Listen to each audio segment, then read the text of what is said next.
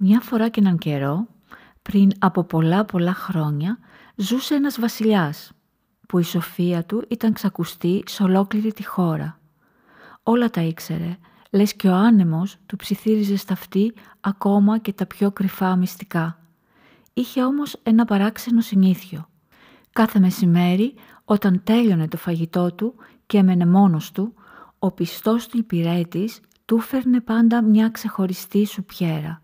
Αλλά η σουπιέρα ήταν πάντα σκεπασμένη και ούτε ο υπηρέτης ούτε κανένας άλλος άνθρωπος ήξερε τι είχε μέσα. Ο βασιλιάς δεν την άνοιγε και δεν έτρωγε το περιεχόμενό της παρά μόνο όταν έμενε ολομόναχος. Μια μέρα όμως ο υπηρέτης δεν μπόρεσε να κρατηθεί και αντί να πάει τη σουπιέρα στο βασιλιά την πήγε στο δωμάτιό του. Έκλεισε και κλείδωσε την πόρτα του, σήκωσε το σκέπασμα και τι να δει. Μέσα ήταν κουλουριασμένο ένα άσπρο φίδι. Όταν το είδε, δεν άντεξε στον πειρασμό και κόβοντας ένα μικρό κομματάκι το βάλε στο στόμα του. Αλλά δεν πρόλαβε καλά-καλά να το αγγίξει με τη γλώσσα του και άκουσε έξω από το ανοιχτό παράθυρο λεπτές φωνούλες να ψιθυρίζουν αλόκοτα. Πλησίασε και τέντωσε τα αυτιά του και κατάλαβε ότι ήταν τα σπουργίτια που μιλούσαν μεταξύ τους και έλεγαν ένα σωρό ιστορίες, τι είχαν δει και τι είχαν ακούσει στο δάσος και τους αγρούς. Το κρέας του φιδιού του είχε δώσει το χάρισμα να καταλαβαίνει τη λαλιά των πουλιών και των ζώων. Ακούτε το podcast Self-Healing Art. Είμαι η Μάτα Μπραντίτσα σας καλωσορίζω και σας προσκαλώ να συνταξιδέψουμε στο δρόμο του εσωτερικού θεραπευτή, να τον ακολουθήσουμε και να του επιτρέψουμε να μας θυμίσει την ξεχασμένη γλώσσα της αυτοθεραπείας. Το άσπρο φίδι είναι ένα ιδιαίτερο γερμανικό παραμύθι που συλλέχθηκε από τους αδερφούς Γκριμ. Και για να σας βάλω περισσότερο στην ιστορία θα ακολουθήσω λίγο ακόμα τον υπηρέτη στο ταξίδι του. Έτυχε όμως εκείνη τη μέρα η βασίλισσα να έχει χάσει το καλύτερο δαχτυλίδι της και οι υποψίες έπεσαν στον πιστό υπηρέτη που είχε την άδεια να τριγυρίζει σε όλο το παλάτι.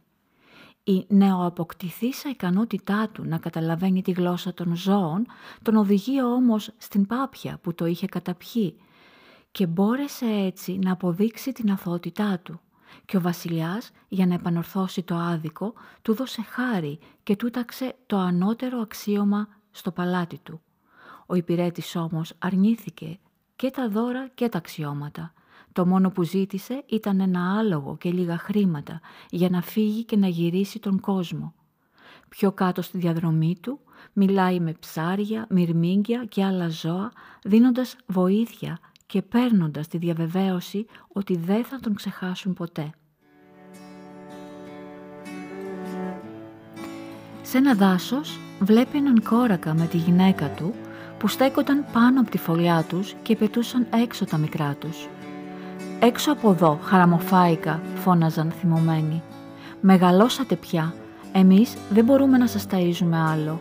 Να πάτε να βρείτε μοναχά σας την τροφή σας». Τα πουλάκια φτεροκοπούσαν στο χώμα και τύβιζαν τρομαγμένα. Τι θα κάνουμε, εμείς δεν ξέρουμε ακόμα να πετάμε. Θα πεθάνουμε από την πείνα.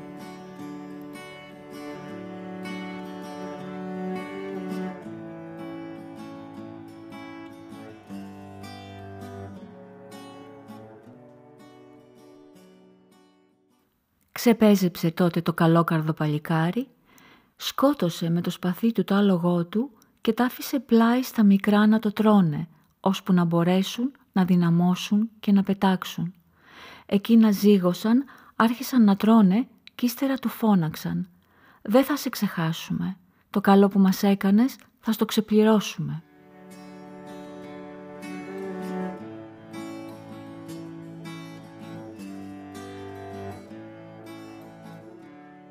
Η ιστορία αυτή μένει ως μια ιστορία σοφίας που επικεντρώνεται στο θέμα της γνώσης του σωστού πράγματος την κατάλληλη στιγμή, ακόμα και όταν παραβιάζει τους κανόνες και τις προσδοκίες.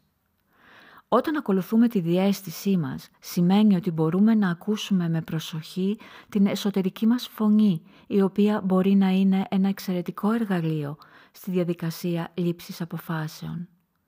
Γιατί άραγε ο ήρωάς μας παραβιάζει έναν βασικό κανόνα ακριβώς την κατάλληλη στιγμή, καθώς την επομένη μέρα θα χρειαστεί τη γνώση της γλώσσας των ζώων για να σώσει τη ζωή του. Αυτή η ερώτηση υποδεικνύει ένα από τα βασικά θέματα αυτής της ιστορίας, τη δύναμη της διέστησης.